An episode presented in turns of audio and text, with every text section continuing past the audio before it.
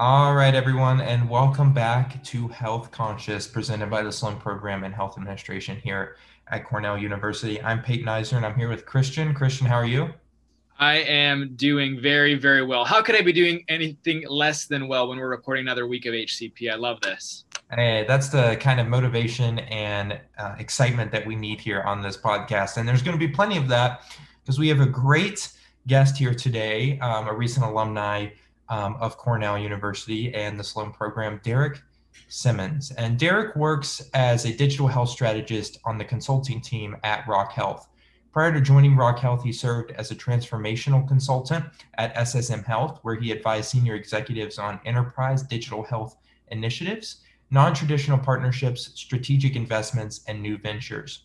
Derek earned a Master of Health Administration from Cornell University, where he focused on his coursework on strategy and entrepreneurship. Before completing his MHA, he worked as a summer associate at a seed stage venture capital firm with a portfolio of 60 plus healthcare startups. Very impressive. Derek received a BS in management and organizational behavior at, from BYU, Brigham Young University, and completed two years of volunteer mission service in Romania and Moldova. He and his wife Sydney are proud parents of three children. Also, very impressive for such a young guy. Um, so, Christian, super excited about this, and we will jump right on over to Derek.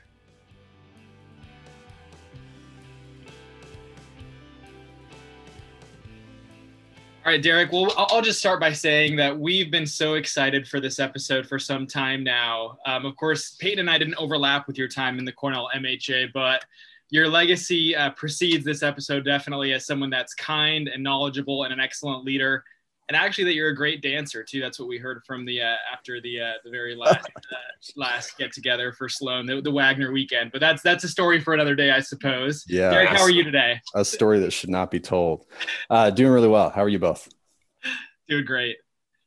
So now that we've kind of given our uh, our overview of, your background, um, kind of in our words. We'd love to hear a little bit more about your background in your words. So, would you mind telling us a little bit more about your first role at SSM and then your new role at Rock Health? Definitely. Yeah. And first, I've, I've shared my congratulations already, but your recent career announcements are, are worth celebrating again. Uh, UPMC and, and ChenMed are, are so fortunate to have your leadership and, and talent, both of you. Uh, they're they're amazing healthcare delivery organizations, and and could not be happier uh, for you both. So, yeah, regarding SSM and, and Rock Health, I think if if there's a common thread through my experiences during Sloan and and since, it's this uh, kind of hopelessly optimistic belief that the next ten years of healthcare are going to be far better than the last ten right? As you know healthcare system as it operates today is is unsustainable. Too too expensive too complicated above all, it's it's just not focused on patients and and families. My my brother spent years in and out of hospitals, and if you've been a patient or loved a patient, and I think essentially all of us check one of those boxes, then you you know it's broken, right? You can you can feel it. So I've I've tried to look for opportunities to work with people and within organizations that are future focused and and patient centered, uh, places where you can ask how should the system operate instead of just managing or maintaining day-to-day operations. So started out at ssm health as a consultant in the system transformation office. Ssm is a, a great nonprofit health system based out of the midwest over 20 hospitals a couple hundred clinics and uh, excellent leadership team. And and our team was tasked with evaluating like guess a few pretty fundamental questions on behalf of the system. So one we were tasked with looking at what's going on in the market, so emerging trends, technologies. Uh, two, who's the right partner in a given space, and then third, um, and maybe most important, how can we change the way that we're paid or, or reimbursed? So we we knew that we couldn't change the system fast enough on our own. So the majority of our time we spent working with partners in in pretty non-traditional ways, startups as well as large enterprises, and we also collaborated closely with our strategic private investments group uh, so making equity investments in venture funds, partner companies that aligned with our goals. So in- incredible place to start. Great, great training. Some of the most compassionate people in the industry. And then about a year and a half in, um, unexpectedly, our family received an opportunity to join Rock Health, which is an organization that I had followed and admired from a distance for a very long time. And Rock Health exists to support entrepreneurs and enterprise companies working at the intersect of, of healthcare and technology. And, and for those who may be less familiar, Rock Health is the first venture fund dedicated exclusively to digital health. And, and because digital health is about 80% B2B, there's this clear demand, right, from both sides of the market technology builders and technology buyers. And Rock Health essentially acts as a bridge or a translator between those worlds. So we invest in entrepreneurs and new ventures on one side of the house, and then we provide large companies with strategic or operational support on the other. So I, I work as a strategist now on the consulting team, and we help clients across life sciences, healthcare, tech on strategy or build by partner decisions um, whenever they want to launch a new digital health product or a solution that they want to take to market. Excellent, Derek. Thanks for walking us through that. Uh, just wonderful opportunities to work with wonderful teams with wonderful missions.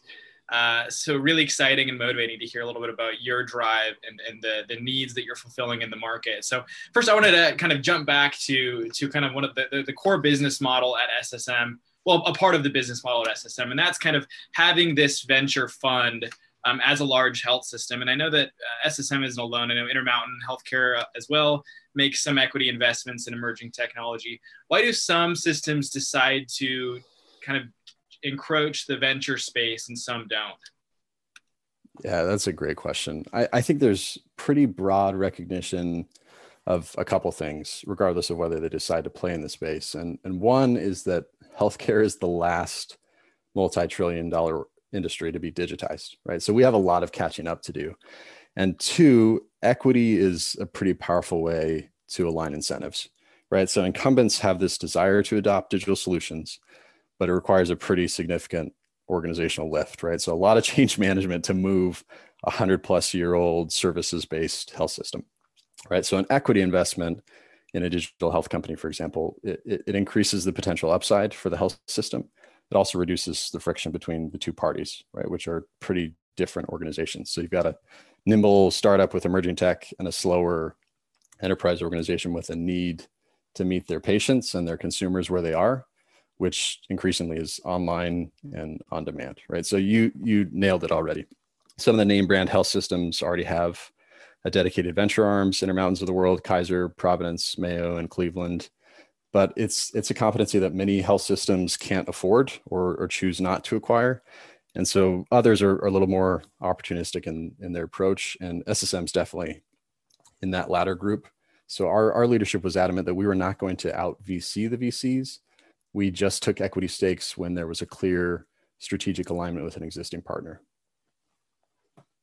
Don't out VC the VCs. Yeah, I, I like that. Um, so thanks for thanks for sharing that because that, that was a question that I kind of had coming into our interview, and glad that we were able to able to walk through that. You know, aligning incentives in a world of misaligned incentives across the healthcare ecosystem. So that's uh, that that definitely answers the question. So now let's kind of move a little bit forward to some of the experience that you've had at Rock Health, and I guess maybe this question also applies to some of your later experience at SSM as well maybe the answer to this is some maybe this the answer to this is all no sometimes but um, Derek, we can't make it through a podcast without bringing up the impact of COVID 19 on, on the, the, the, world of the person who we're interviewing. So, have these enterprise organizations that you've worked with uh, looked to peel back or scale up digital health offerings as a result of the COVID 19 pandemic?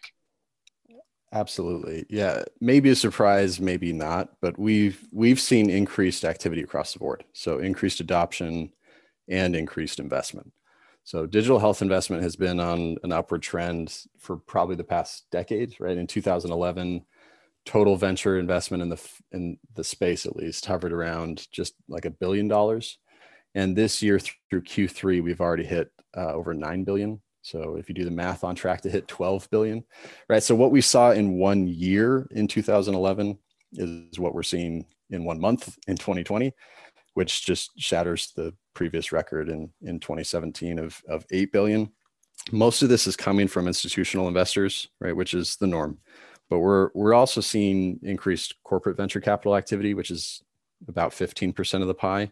And providers are actually the most active uh, corporate investors in the digital health space this year. So they've uh, made total corporate investors have made uh, about 149 investments in digital health through Q3, uh, which again breaks the record of 2017. And, and, providers are leading the way, which is really interesting, right? Because you you'd think that COVID has certainly affected budgets and wallets of these organizations, and it has, but it's also accelerated the adoption of and and I say investment in uh, digital tools. Excellent. Thanks for that, Derek. Uh, I, you know, before jumping on to the call, also, I, I, I took a minute to peruse the Rock Health portfolio. Um, the portfolio is massive and, and a very diverse offering of startups uh, across across uh, business models and incentives and different sectors within healthcare. Um, and you're also, as you mentioned earlier at Rock Health, working with a variety of different enterprise organizations also. So as you're as you're consulting these enterprises, have you found that your digital health strategies to be scalable, or are you mostly developing these strategies for these enterprises on a case by case, individualized basis?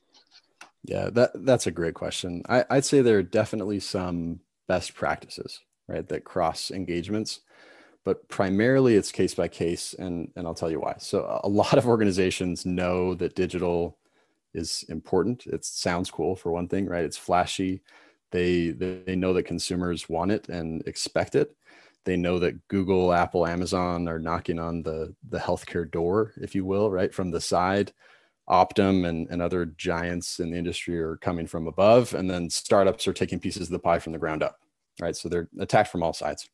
So um, among the biggest mistakes that a lot of firms make is is they kind of freak out and they start treating digital as an end unto itself instead of as a means. They try to do everything at once instead of using digital to accelerate or enhance their their core strategy or to serve their their core customers.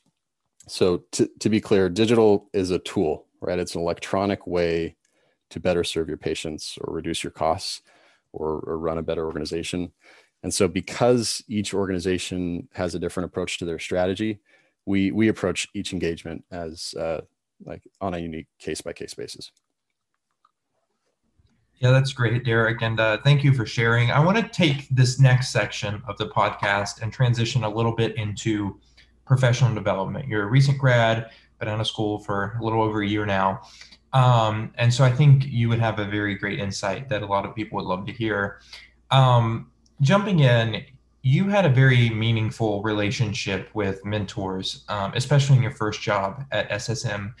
Would you recommend that? And how did you go about finding those mentors, cultivating those relationships, and taking advantage of them um, in your career? Absolutely. I, I think the counsel to pick a boss and not just a job is is really solid advice, right? So there there are other factors that'll impact your day to day, your experience at a company, but very few of them uh, come even close to the impact that your your supervisor, your boss, your mentor has on on how you feel about your work. Um, I've been just extremely grateful and, and fortunate to work with and, and for some amazing people. So at the SSM, Carter Dredge, Grady Brimley, Matt Clausen, Laura Kaiser, they're all incredible mentors and leaders. Carter and Grady, as you know, are, are both Sloanies. Um, and Mr. Dredge uh, was my first introduction to SSM Health. So he spoke on campus uh, for a colloquium, and I was just blown away. Uh, if you've heard the man talk, you know that he's he's just like a masterful storyteller, powerful speaker, and he matches those soft skills with just a brilliant finance mind. Um, really understands value based payment models. So learned a ton from him and Grady, Matt, others at SSM, and, and still do. And now at, at Rock Health, Sari Kaganoff uh, is our general manager of consulting. She's a former associate partner at McKinsey um, Megan, Bill, Tom, the, the whole executive team is full of just incredibly high caliber people, right? Who are extremely competent and extremely compassionate. And I think that's pretty rare. And so when you find those people, you decide to like, you decide to join their team. Uh, so what's, what's common across the board in all of these leaders, I'd say is that they, they invest in people, right? They've provided exposure to a, a range of decisions and conversations and opportunities that I, I could not have uh, imagined on on my own. So yeah, I, I, could not recommend enough the the need to find people who will support you and uh, inside of work and especially outside of work. Yeah, I think that's great advice. Everybody should definitely heed. When I was uh, looking at the Sloan program, I flew up to Ithaca on a dreary February day. Um, and I had the opportunity to go to dinner um, with a couple of students and Carter Dredge. Um, and I was just a poor high school history teacher, had no idea really what I was doing. Um, and sitting at dinner with all of you, listening to you guys discuss the future of healthcare was um, overwhelmingly daunting, but in a good way, um, and told me that Sloan was definitely the place I needed to be. So, um, definitely a great mentor there, and it's important that everybody find one. Um, I feel like you've gone into two very unique spaces in healthcare the transformation space and venture capital.